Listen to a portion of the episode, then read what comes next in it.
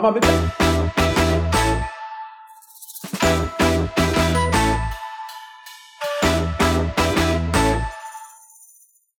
Hallo und herzlich willkommen zu Regalplatz, dem Podcast der Lebensmittelpraxis. Mein Name ist Rainer Mier, ich bin Chefredakteur der Lebensmittelpraxis. Heute haben wir ein Thema, was die meisten Menschen in Deutschland bewegen wird. Die Bundestagswahl steht bevor und ich muss ehrlich sagen, es fällt mir zuletzt schwer, meine Entscheidung zu treffen. Frau Kuss, wissen Sie schon, was Sie wählen wollen?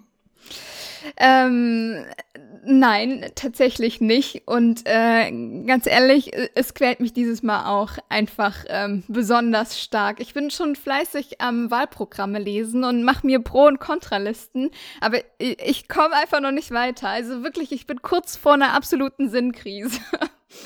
Ja, wie geht's Ihnen? Sie haben ja schon viel mehr Erfahrung als ich mit dem Wählen. Ja, immerhin ein paar Jahre. Jugend ist ja nicht immer nur von Vorteil. Wahlprogramme sind ja schön und gut, wenn sie dann auch umgesetzt werden. Ja. Unser politisches Personal ist natürlich rhetorisch und auch im Fernsehen total spitze. Aber wenn dann wirklich echte Probleme auftauchen, wie wir sie ja zuletzt erlebt haben, wird es manchmal schwierig. Oder denken Sie, dass die Politik die Krisen der letzten Zeit immer gut gemeistert hat? Ich eher nicht. Aber zurück zum Wählen.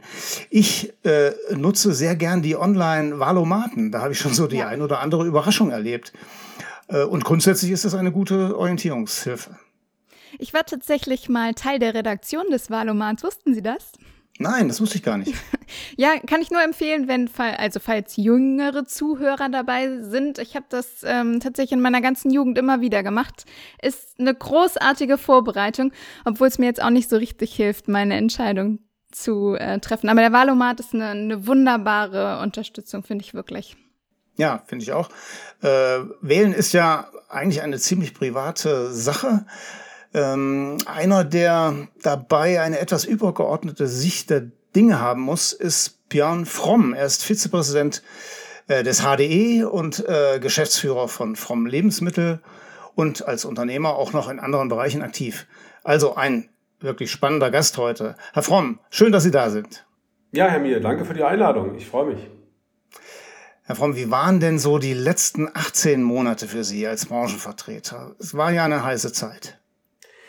Ja, Sie sagen es, man muss auch heute sagen, es war nicht nur ein Jahr, es waren doch schon 18 Monate und die für uns alle schwer waren. Ob man nun, wie ich, auch noch Kinder hat zu Hause, ob man Arbeitnehmer, Arbeitgeber ist, dazu noch Menschen, die auch erkrankt waren und auch Sterbefälle hatten. Es war ein schwieriges Jahr für alle. Vieles ist auch gut gemacht worden. Wir müssen auch aufpassen, dass wir nicht immer nur meckern, denn es ist eine Pandemie, die konnte niemand wissen und vorbereiten. Gleichwohl als Branchenvertreter waren das so die längsten Nächte, die ich, glaube ich, seit meiner Jugend erlebt habe. Und zwar nicht Partys und Diskotheken, sondern bis nachts Gespräche mit Politikerinnen und Politikern. In vielen Fällen lösungsorientiert, in vielen Fällen aber sehr nahe menschliche Erfahrungen. Führungskräfte der Politik, die auch manchmal gar nicht mehr wussten, was sie machen sollen. Und dann auch zur Entscheidung gekommen sind, zu Ideen, Quadratmeterbegrenzungen, irgendwelche Straßen, Streichen und Maskenpflichten hin und her. Also auch teilweise echt rabiate Entscheidungen in Hilflosigkeit. Von daher, ja, ein hartes Jahr als Branchenvertreter. Aber ich denke, anderen ging es noch schlechter und hatten auch leidvollere Erfahrungen. Ja, sicher. Jetzt werden wir ja im Herbst eine neue Regierung bekommen. Was wären denn Ihre 3 wichtigsten Forderungen an diese? Einmal als Unternehmer und einmal als Branchenvertreter. Naja, da Sie jetzt 3 gesagt haben, weiß ich ja, ich muss mich jetzt sputen und die in 3 Gruppen einteilen. Aber in der Tat kann man es ganz gut zusammenfassen. Gerade nach Corona ist vieles zu tun. Wir brauchen als erstes ein wirklich umfassendes Wiederaufbauprogramm. Und wir nennen es auch in der Branche Wiederaufbauprogramm, denn es ist viel kaputt gegangen. Es wird noch mehr kaputt gehen von Betrieben, die Mieten und Zahlungen gestundet bekommen haben. Also die Schuld besteht ja weiter. Und das kann auch ein City-Bonus sein und Gutscheine, die man bei Unternehmen einlöst, die es wirklich nötig haben. Aber das sind auch klare Programme für Digitalisierung, Abschreibungshilfen. Es geht wirklich um Geld. Und natürlich brauchen wir auch flächendeckend eine Infrastruktur. Wir reden ja nicht nur über große Städte, die sehr gut abgedeckt sind, auch über Mittelzentren und kleine Städte, wo es teilweise kein WLAN, kein Glasfaser gibt. Und alles das im Handel ist auch wichtig. Und darum Wiederaufbau, Wiederbelebungsprogramm, da geht es wirklich hart um Geld. Denn vielen wird es in den nächsten Jahren noch sehr schlecht gehen, weil die Schulden sind ja jetzt erstmal da, auch wenn man die Krise überstanden hat. Zweitens, wir brauchen Wettbewerbsfairness. Es gibt keinen guten und keinen schlechten Handel. Niemand soll sagen, dass irgendwie online die Bösen, die Schlechten sind. Das ist alles Quatsch. Und Politik soll es auch gar nicht einteilen und sich für Geschäftsmodelle einsetzen, die nicht mehr funktionieren. Das regelt der Markt. Und da müssen wir alle dran glauben, und da wird es auch den einen oder anderen geben, der sein Geschäftsmodell auch mal aufgeben muss. Aber wir brauchen Fairness und dieser Spielfeldgedanke. Wir sind alle auf einem Spielfeld und für alle müssen die gleichen Regeln gelten. Das heißt Steuergerechtigkeit, Mehrwertsteuer, große Diskussion, natürlich jetzt auch ein europäisches Thema, aber das muss weiter getrieben werden. Produktsicherheitsgesetze, Öffnungszeiten an Sonntagen, Riesenthemen, die ich jetzt mal in Themenblock 2 zusammenfasse. Wir brauchen Fairness und Gleichheit. Und dann gibt es keinen guten und keinen bösen Handel, alle haben die gleichen Bedingungen. Ja, und das Dritte ist auch ein Riesenthema, wo man natürlich auch gleich wieder aufpassen muss, dass man nicht in der falschen Ecke landet. Energiewende ist wichtig. Ob jetzt die Flut, die wir jetzt gerade hatten, jetzt nur an CO2 liegt, will ich gar nicht diskutieren. Wir müssen dringend was tun. Wir müssen aber auch zugeben, dass gerade der Handel schon seit 1990, die Zahlen belegen es, bis zu 50% des CO2-Ausstoßes reduziert hat. Und der Handel, weil es eben keine Großindustrie ist, an der EEG-Umlage extrem leidet und mitzahlt. Und wir werden extrem dafür, dass wir die Finanzierung von der CO2-Reduktion über einen CO2-Preis steuern, aber die EEG-Umlage, die muss damit abgebaut werden, damit auch Verbraucherinnen, Verbraucher, Bürger und eben der Handel dort nicht überproportional belastet werden, obwohl sie viel getan haben. Also will heißen, die Umwelt, unsere ökologische Themen voranzubringen, heißt sie auch gerecht zu machen, und da ist der Handel überbelastet. Das sind 3 Themenbereiche und Sie merken, wie umfassend die sind, aber die würde ich gerne ganz klar adressieren. Ja, Herr Fromm, wir haben jetzt auch noch ziemlich viele weitere Themen auf unserer Liste, also Nutri-Score, dann Reduktionsstrategie, Werbeverbot für Süßigkeiten, Lieferkettengesetz, also da ist richtig viel zusammengekommen, was dieses Jahr an lebensmittel- und handelsbezogenen Themen eine Rolle spielt oder eine hohe Relevanz hat für die Wahl. Und wir wollten da so ein bisschen durchschießen sozusagen, also so ein bisschen schnell auf alle Themen kurz einmal eingehen. Und was halten Sie davon, wenn wir loslegen mit dem Nutri-Score? Wie ist denn Ihre Position dazu? Ja, Sie schießen los, ich schieße zurück und fasse zusammen. Ich glaube, es ist ein schwieriges Thema. Wir alle wissen, eine Ampel, eine kleine Anzeige ist immer sehr verkürzt. Und ich bin selbst jemand, der auch immer mit dem Gewicht zu kämpfen hat. Und wenn ich nur A-Artikel essen würde, ist das nicht trotzdem unbedingt gesund, und Zucker kann durch Süßstoff ersetzt werden. Es ist schwierig. Aber ich glaube auch, wir müssen überlegen, dass wir Kinder und Jugendliche schützen, dass wir den Verbrauchern auch ein einfaches Signal geben. Ich glaube, in der Abwägung auch der verschiedenen Dinge, die es in Europa gibt, Multiple Traffic Light in Großbritannien kenne ich, dieses Keyhole-Label in Skandinavien, alles irgendwie ähnliche Programme, wo ich immer sagen kann, das ist dort ein bisschen besser, das dort ein bisschen schlechter. Ich glaube, der Nutri-Score ist eine gute Idee. Die Verbraucher werden es am Ende entscheiden, und ich finde, man ist es auch wert, es mal zu probieren. Die nationale Reduktionsstrategie, sinnvoll oder eher nicht? Ja, auch da, wir müssen auf Verbraucher und Eigenverantwortung setzen, und das, glaube ich, sage ich auch schon lange und viele Kollegen, natürlich, da ist Bildung im Kindesalter beginnt es, und das kann der Handel ja nicht leisten, dafür haben wir Schulen. Trotzdem glaube ich auch dort, wir müssen ins Gespräch kommen miteinander, wir müssen gerade es schaffen, dass Kinder und Jugendliche in den frühen Phasen nicht vielleicht zu sehr belastet sind mit Produkten, die einfach unnötig viel Zucker haben. Da ist schon was dran, da müssen wir auch in der Branche ehrlich sein.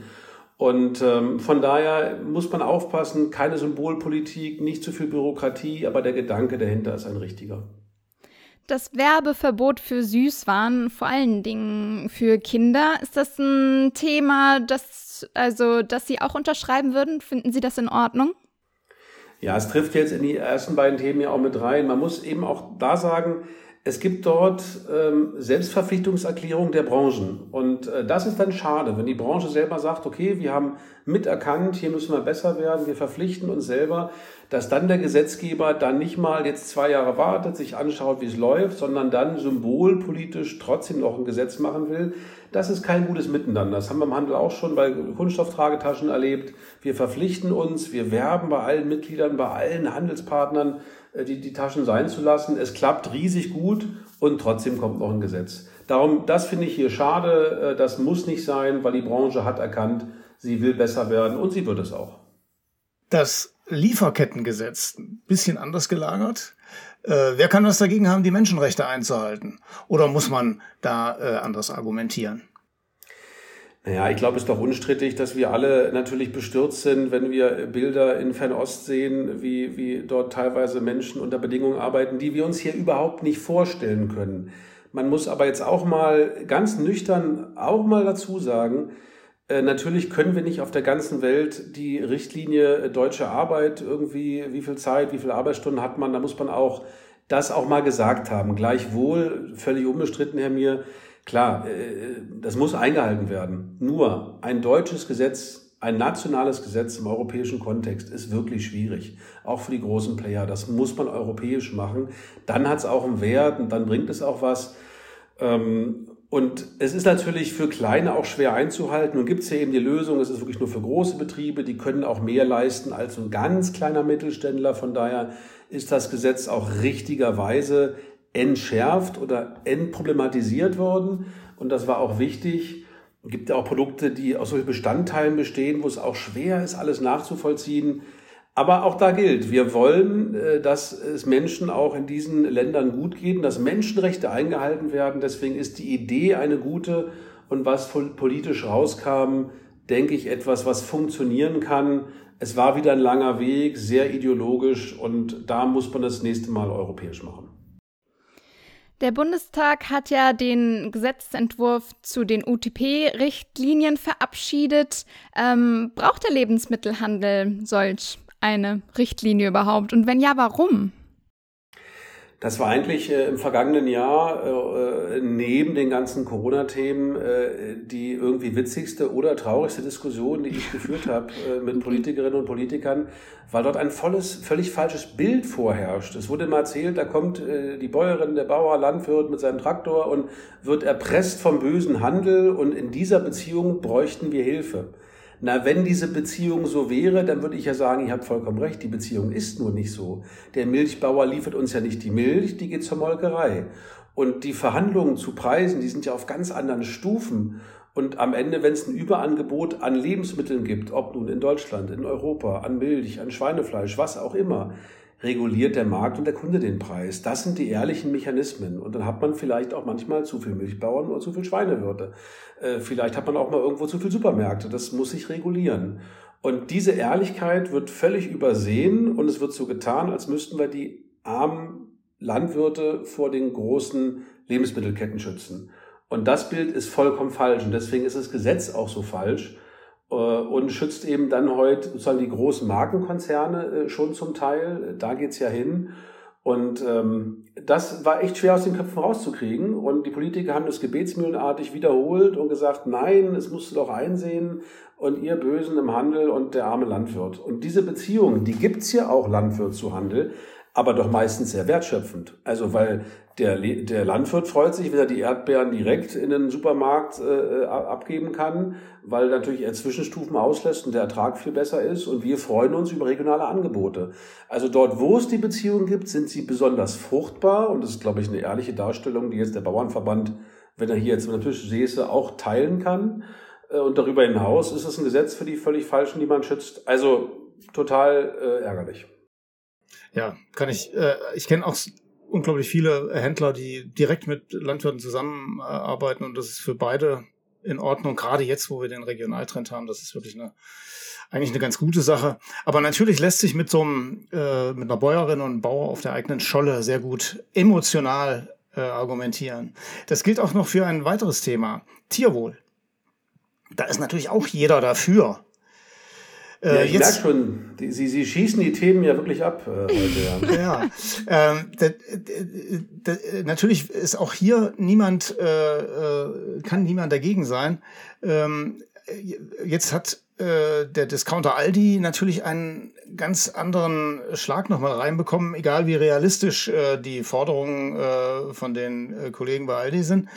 Aber was bedeutet das für die Branche? Ändert sich das alles? Gibt es demnächst kein Fleisch mehr, Haltungsstufe 1? Oder können sich nur noch Leute mit einem dicken Geldbeutel das Fleisch leisten? Was wird daraus folgen? Ja, es sind diese Mythen und Geschichten, wo man ich bin ja auch ganz normaler Einzelhändler und das ist meine Unternehmerschaft, dort für Mehrwert zu sorgen und meinen Laden zu betreiben. Und das ist, ob im eigenen Freundeskreis oder im politischen Gespräch, kriegt man immer Dinge an den Kopf geworfen, wo ich denke, ach, wenn das alles so einfach wäre und wir Bösen legen ja die Stufe 4 gar nicht rein, weil wir es nicht wollen. Also ich weiß noch, als die ersten Labels kamen und auch dort, wo ich einkaufe in der Genossenschaft, die Dinge verfügbar waren, habe ich ganz stolz und ganz froh die Dinge ins Regal gelegt und war vielleicht auch als noch relativ junger Händler ein bisschen naiv und dachte, na, ist doch super. Und dann kam der erste Monat, die Abschriftenauswertung und der zweite. Und irgendwann hat man gemerkt, vorm Laden können Sie ein Interview machen mit Verbraucherinnen und Verbrauchern. Und das meine ich jetzt bei keinem persönlich und böse, aber ich bin ja auch Verbraucher. Da sagen wir alle, wie wichtig uns immer alles ist. Und wenn es dann ans Kühlregal und spätestens an der Kasse, dann überlegen wir uns, können wir uns das leisten, müssen wir uns das leisten. Und da gibt's auch sicherlich, nicht jeder kann sich auch alles leisten. Das ist eine schwierige Diskussion. Aber es ist dann total ideologisch und am Ende kaufen doch alle Stufe 1. Und ich glaube, wir sind total froh in der Branche, dass auch einer der wenigen Effekte, die man als positiv in der Corona-Zeit nennen kann, dass viele Menschen natürlich auch mehr Zeit zu Hause hatten und sich auch über Ernährung Gedanken gemacht haben. Das können wir ja schon beobachten. Da freuen wir uns, dass Bioanteile wachsen, dass Verbraucher auch Bewusstsein mehr dafür bekommen. Aber wir reden halt immer noch über Nischen. Und es sind Nischen, die halt Stufe 3 oder 4 kaufen, was total schade ist. Und wir als Händler, wir würden doch auch sehr gerne alles dafür tun, dass es dem Schwein besser ging, dass das Fleisch hochwertiger ist. Und wenn ich denn davon weniger Tonnage durchschiebe, aber dafür zu erträglichen Preisen, ist doch auch alles in Ordnung. Also ein natürlich heißes Thema und ich bin auch da beim NABU, bei allen, die sagen, Mensch, das ist nicht gut, das ist nicht gut. Ja, aber die Verbraucherinnen und Verbraucher müssen bereit sein, die Preise zu zahlen. Und da ist der Handel ja wirklich, dem kommt die Vermittlungsrolle zu und da tun wir vieles. Aber wir entscheiden doch nicht als Branche, was der Kunde nachher kauft bei uns. Ja, letztendlich muss sich so ein Produkt dann auch beweisen in der Theke. Ja, auch ein Thema, was in den letzten 18 Monaten während der Corona-Pandemie noch häufiger diskutiert wurde, sind die Ladenöffnungen am Sonntag. Was sagen Sie, sollte das endlich freigegeben werden? Bin ich Präsident des Landesverbandes Berlin-Brandenburg und da haben wir eine ganz klare Auffassung auch im Präsidium. Wir fordern seit Jahren schon selbstbestimmtes Handeln. Verbraucher, Kunden, Unternehmer, alle zusammen, Mitarbeitende können miteinander gut selbst festlegen und brauchen dafür keinen Gesetzgeber. Ich bin selbst evangelischer, aktiver Christ und finde ganz toll, dass sonntags wir Gottesdienst gehen können. Und was machen wir nach dem Gottesdienst? Wir gehen vielleicht noch in Toben, also im Kirchturm und kaufen noch ein Buch sozusagen aus der Kirchenserie und da kann man auch so ein bisschen einkaufen. Dann lache ich immer und denke, hier dürfen wir es und im Einzelhandel dürfen wir es nicht. Und wir können nach ganz Europa schauen, außer Deutschland und der Schweiz. Ja, ist in jedem Land ist entweder völlig offen oder ganz wenig reguliert. Gibt ja auch kluge Regulierungen. Und wir fordern ja gar nicht, dass wir jetzt zwangsläufig, niemand muss am Sonntag öffnen, jeder soll es dürfen. Und wenn wir noch sagen würden, 13 bis 18 Uhr, um die Öffnung so ein bisschen zu kanalisieren, kann man ja über alles sprechen. Aber eigentlich ist es ein völlig irres Gesetz, weil andere Menschen haben ihre Religion und beten am Freitag und nicht am Sonntag. Und die Kirchen sind gar nicht mehr das Problem. Die Kirchen sind da sehr offen und wissen sehr wohl, dass zum Weltbild dazugehört, den Sonntag natürlich nach Tradition der Kirche auch als Feiertag zu sehen, aber auch im Einkaufen wird der liebe Gott uns verzeihen. Es ist da Ideologie von Gewerkschaften, was uns sehr stört, weil unsere Mitarbeitenden, wir zahlen in Tarifverträgen bis zu 120% Lohnzuschlag.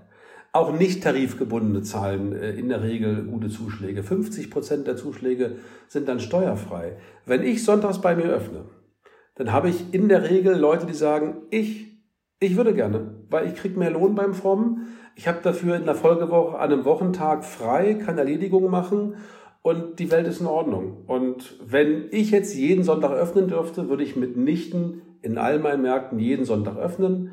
Aber ich hätte die Chance dazu. Und würde ich Non-Food verkaufen, Oberbekleidung in der Innenstadt, es wäre vermutlich ein Teil meiner Rettung. Das muss man ganz ehrlich sagen. Wir wünschen uns ausdrücklich, dass man darüber unideologisch spricht. Und es wäre jetzt der Zeitpunkt zu sagen, wir hatten Corona, wir haben ein Problem im Handel, mal für 2 Jahre überall 10 Sonntage oder 12 oder alle klare Regeln öffnen. Und dann Resümee ziehen nach 2, 3 Jahren. Das wollen wir und ich glaube, da gehen doch heute alle Menschen mit. Es gibt nicht die Kriegerwitwe mit 7 Kindern, die am Sonntag in den Supermarkt gezogen wird und wenn nicht, wird sie rausgeschmissen. Das sind alles Nebelkerzen, das sind unwahre Geschichten. Die Mitarbeitenden wollen gerne arbeiten und wenn es jemand nicht will, dann muss er halt nicht eingesetzt werden. Wir haben genug Mitarbeitende. Ich habe Sie richtig verstanden. Also ein Ladenschlussgesetz ist eigentlich gar nicht das, was sie brauchen, sondern mehr Eigenverantwortung für die Händler. Also ich kann das insofern nachvollziehen, dass ich immer denke, kein Kaufmann, keine Kauffrau wird einen Laden aufmachen, wenn es sich nicht lohnt. Ja, ich korrigiere Sie nur ungern, Herr Mier. Wir nennen es bei uns in Berlin auch im Gesetzesblatt Ladenöffnungsgesetz. Korrekt. Denn das ist schon, naja, es heißt doch oft Ladenschluss, aber da müssen wir einfach schon im Wording uns was Neues angewöhnen. Schauen Sie nach Europa, überall ist offen und das können Kundinnen und Kunden, die gehen ja entweder nicht hin, wenn sie es nicht wollen, dann wird der Händler nicht aufmachen. Erinnern wir uns an die Jahre zurück, wo donnerstags lange Öffnung kam, dann die Samstagöffnung, alle hatten Angst. Und dann haben viele auch sehr lange geöffnet. Ja, es dauerte teilweise Monate bis wenige Jahre und viele haben wieder zurückgeschraubt. Und genauso wird es sich dort regulieren und ich bin mir ganz sicher, bei uns in Berlin in der Innenstadt wird es viele Händlerinnen und Händler geben, jetzt vielleicht gar nicht mal Lebensmittel, die sagen, sonntags mache ich auf, dafür mache ich montags zu. Wie die Pizzeria und die anderen Restaurants um mich rum und machen Montag einen Ruhetag. Und die Kunden finden es auch ganz toll. Also da brauchen wir ganz klar Deregulierung. Sie hatten auch schon das Ausland angesprochen. Sie waren ja jetzt selbst auch schon an verschiedenen Standorten in Europa und den USA tätig, richtig? Ja, richtig. Ja. Gut informiert. Was läuft denn da zum Beispiel besser? Also gibt es da irgendwelche Dinge, die sich Deutschland unbedingt abschauen sollte? Ach, also ich hatte tolle Erfahrungen in meinem Arbeitsleben in den USA, auch in verschiedenen Bundesstaaten, in europäischen Städten und habe für mich, also so ganz persönliche Antwort, wenn ich die machen darf, immer gemerkt, zu Hause ist doch ganz schön. Und als Unternehmer sehe ich das auch ganz ähnlich. Wir gucken immer auf die Dinge, die wir nicht haben und vergessen dann doch, wie viel Gutes wir in Deutschland haben. Und das muss man auch mal ehrlich sagen. Wo wir lernen könnten, vielleicht Vergleich USA, man kann aber auch das manchmal gar nicht so vergleichen, ist schon ein Bürokratiemonster. Wenn man heute starten will als Unternehmer und hat nicht vielleicht eine Genossenschaft an Bord oder hat eine Kooperation und macht völlig alleine, startet man. Man ist ja überborden mit Regularien und wenn man ein ganz treuer, lieber Mensch ist und will sie alle einhalten, man schafft es gar nicht, weil man sie gar nicht alle erlesen kann und sich genug Berater holt. Und da ist in Vergessenheit geraten, auch bei all den Lieferkettengesetzen und wie sie alle heißen, wenn ein neues Gesetz kommt, sollte ein altes raus. Da müssen wir hin, wir müssen Bürokratie abbauen und das darf nicht nur eine Floskel sein, das kann Deutschland lernen. Ich glaube, ansonsten ist in Deutschland viel auch schön und wir sind froh, dass wir es so haben, wie wir es haben.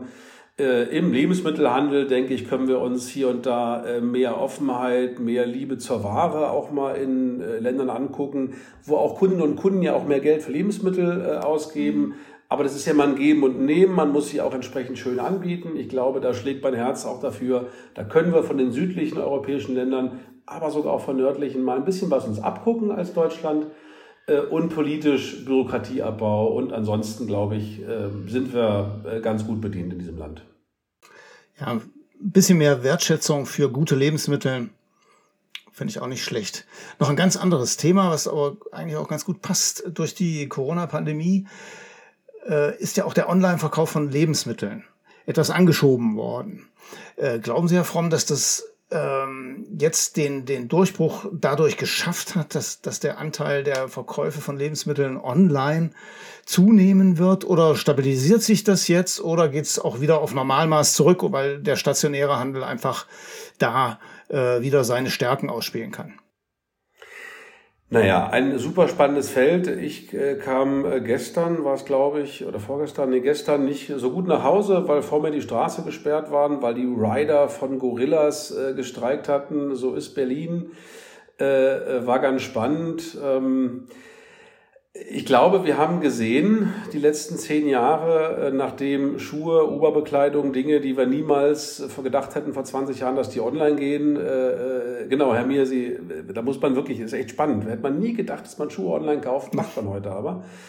Und Lebensmittel, da haben wir auch alle Angst bekommen und dachten, okay, wir sind die Nächsten. Man hat aber gesehen, wie effektiv unsere Ketten funktionieren, also unsere Logistikketten, unsere Warenversorgung, wie effektiv wir dann in Deutschland arbeiten, sodass es eben für die Online-Versorger, Stichwort letzte Meile, echt schwierig ist. Gerade in urbanen Bereichen, aber ist es jetzt in der Corona-Zeit gestiegen? Ich glaube, langfristig ist so mein Szenario, dass wir natürlich gerade in ländlichen Räumen da eine Chance sehen und auch eine höhere Nutzung sehen müssten und können. Es wird auf Jahre, ich kann es mir gar nicht anders vorstellen, die Supermärkte und Discounter geben, die wir heute kennen. Wir werden sicherlich etwas digitaler, Dinge digital verlängern, mehr mit bildgebenden Dingen arbeiten, auch auf der Fläche. Wir werden eine Renaissance von Kleinflächen erleben, glaube ich, weil wir merken, dass man manche Dinge auch zukünftig mehr und mehr online beziehen kann, Non-Food-Sortimente und so weiter. Aber die Lebensmittel, das, wonach wir ja, wo unsere Augen nachgucken, unsere Sinne nach lechzen, das wird zum großen Teil weiter so funktionieren. Deswegen male ich kein düsteres Bild, wenn Sie mich fragen, ob es jetzt zurückgeht. Nein, ich denke, wer im letzten Jahr jetzt gelernt hat, man kann auch gut mal bei den bekannten Formaten online bestellen. Der hat das gelernt und wird es auch beibehalten. Vielleicht jetzt wieder einmal mehr, wenn er vorher Angst hatte vor Kontakten und Virenübertragung, jetzt vielleicht etwas mehr wieder in Supermärkte und Lebensmittelflächen gehen. Ich glaube, bei diesem geringen Anteil wird es aber bleiben und wir werden noch auf Jahre tolle Geschäfte in Deutschland erleben. Hoffentlich, wie Sie gesagt haben, mit noch mehr Lebensmittelwertschätzung auch von den Verbraucherinnen und Verbrauchern. Auch ein großes Problem von Gorillas und Co. Ist das Personal. Und ich denke, auch im Lebensmitteleinzelhandel ist qualifiziertes Personal gar nicht so einfach zu bekommen. Auch wenn Sie eben schon so ein bisschen anklingen lassen haben, es gäbe genug Personal für die Sonntage. Aber vielleicht ist da qualifiziert das schwierige Stichwort. Was sagen Sie denn zu den unbemannten Läden? Also die Läden, die ohne Personal auskommen. Die ploppen ja auch wie Pilze gerade aus dem Boden. Naja, den einen Satz, den müssen Sie mir noch gönnen. Ich bin natürlich immer fassungslos, wenn Arbeitsminister oder andere Größen der Politik von prekären Verhältnissen und schlechten Situationen im Handel sprechen. Na, damit kann ich keine jungen Menschen irgendwie motivieren, in so einem tollen Berufsfeld eine Ausbildung zu machen und arbeiten gehen zu wollen. Also da muss man aufpassen, dass unsere Branche nicht schlecht gemacht wird, weil wir haben tolle Arbeitsplätze. Und in der Tat, die letzten Jahre haben wir vielleicht auch als Branche hier und da nicht genug getan, um junge Menschen zu begeistern, gerade auch in die Fachberufe, im Fleisch, Wurst, Bedienung. Da müssen wir mehr tun. Deswegen ist es auch schwer, Leute zu bekommen. Aber da müssen wir selber mit dran und eben gut ausbilden. Das tun viele und das müssen wir weiterhin erledigen und uns nicht beklagen, dass so wenig Menschen da sind. Wir müssen um die Menschen werben. Und ich glaube, wer das gut macht, der kriegt auch Auszubildende oder auch Angestellte. Unbemannte Läden, ich bin in der Technik relativ gut drin und ich glaube, es wird noch vieles geben in unserem Leben von künstlicher Intelligenz, die immer besser funktionieren wird und in der Robotik. Aber ich glaube, wir wollen auch Menschen beim Einkaufen sehen. Wir wollen auch mal fragen, wie die Wurst schmeckt oder wie ich das Fleisch zubereite. Wir werden sicherlich im Bereich Kassieren sehen, dass wir mit Self-Checkout, Self-Scanning Lösungen schaffen, gerade bei Frequenzflächen mit vielen Kundenanzahlen, die wenig Artikel haben. Und das würde ich auch gar nicht verteufeln, weil ich habe selbst ein Geschäft, wo wir das anbieten, und da freue ich mich, dass ich die Leute mehr dazu bringe, sich wieder mit der Ware zu beschäftigen und mit den Kunden zu beschäftigen, und wir einen Teil der Kassierleistung dem Kunden überlassen, aber eben auch nur einen Teil und auch nicht in jedem Geschäft. Und ich glaube, so wird es funktionieren. Und ganz unbemannt klappt eben wirklich nur auf absoluten Kleinflächen mit hoher technischer Leistung, mit noch Fehlerquoten, die wir in Deutschland noch nicht ganz so akzeptieren, wenn man ehrlich ist. Die Technik wird weitergehen, aber ich glaube nicht daran, dass wir in 5 Jahren unbemannte Lebensmittelflächen en masse sehen, sondern vielleicht mal ein Flagship, vielleicht mehr Test, aber Self-Checkout, das ist ein Thema. Ja, was macht den Vollsortimenter aus? Das sind eigentlich neben der Tiefe und Breite des Sortiments die Menschen, die einem Ware vermitteln können. Und das ist eigentlich der große Wettbewerbsvorteil, den ich sehen würde. So, meine fast letzte Frage ist, Herr Fromm, Sie werden ja im Herbst dann den neuen Bundeswirtschaftsminister oder Ministerin oder Ernährungsministerin treffen. Was wäre denn so die erste Frage, die Sie denen stellen würden? Ach, jetzt überlege ich gerade von meinem geistigen Auge, wer es denn wohl werden wird und wie die Ressorts alle heißen. Ich glaube, Sie hatten es ja schon am Anfang gesagt, total schwierig in diesem Jahr, wie das ausgeht und wen man wählen soll.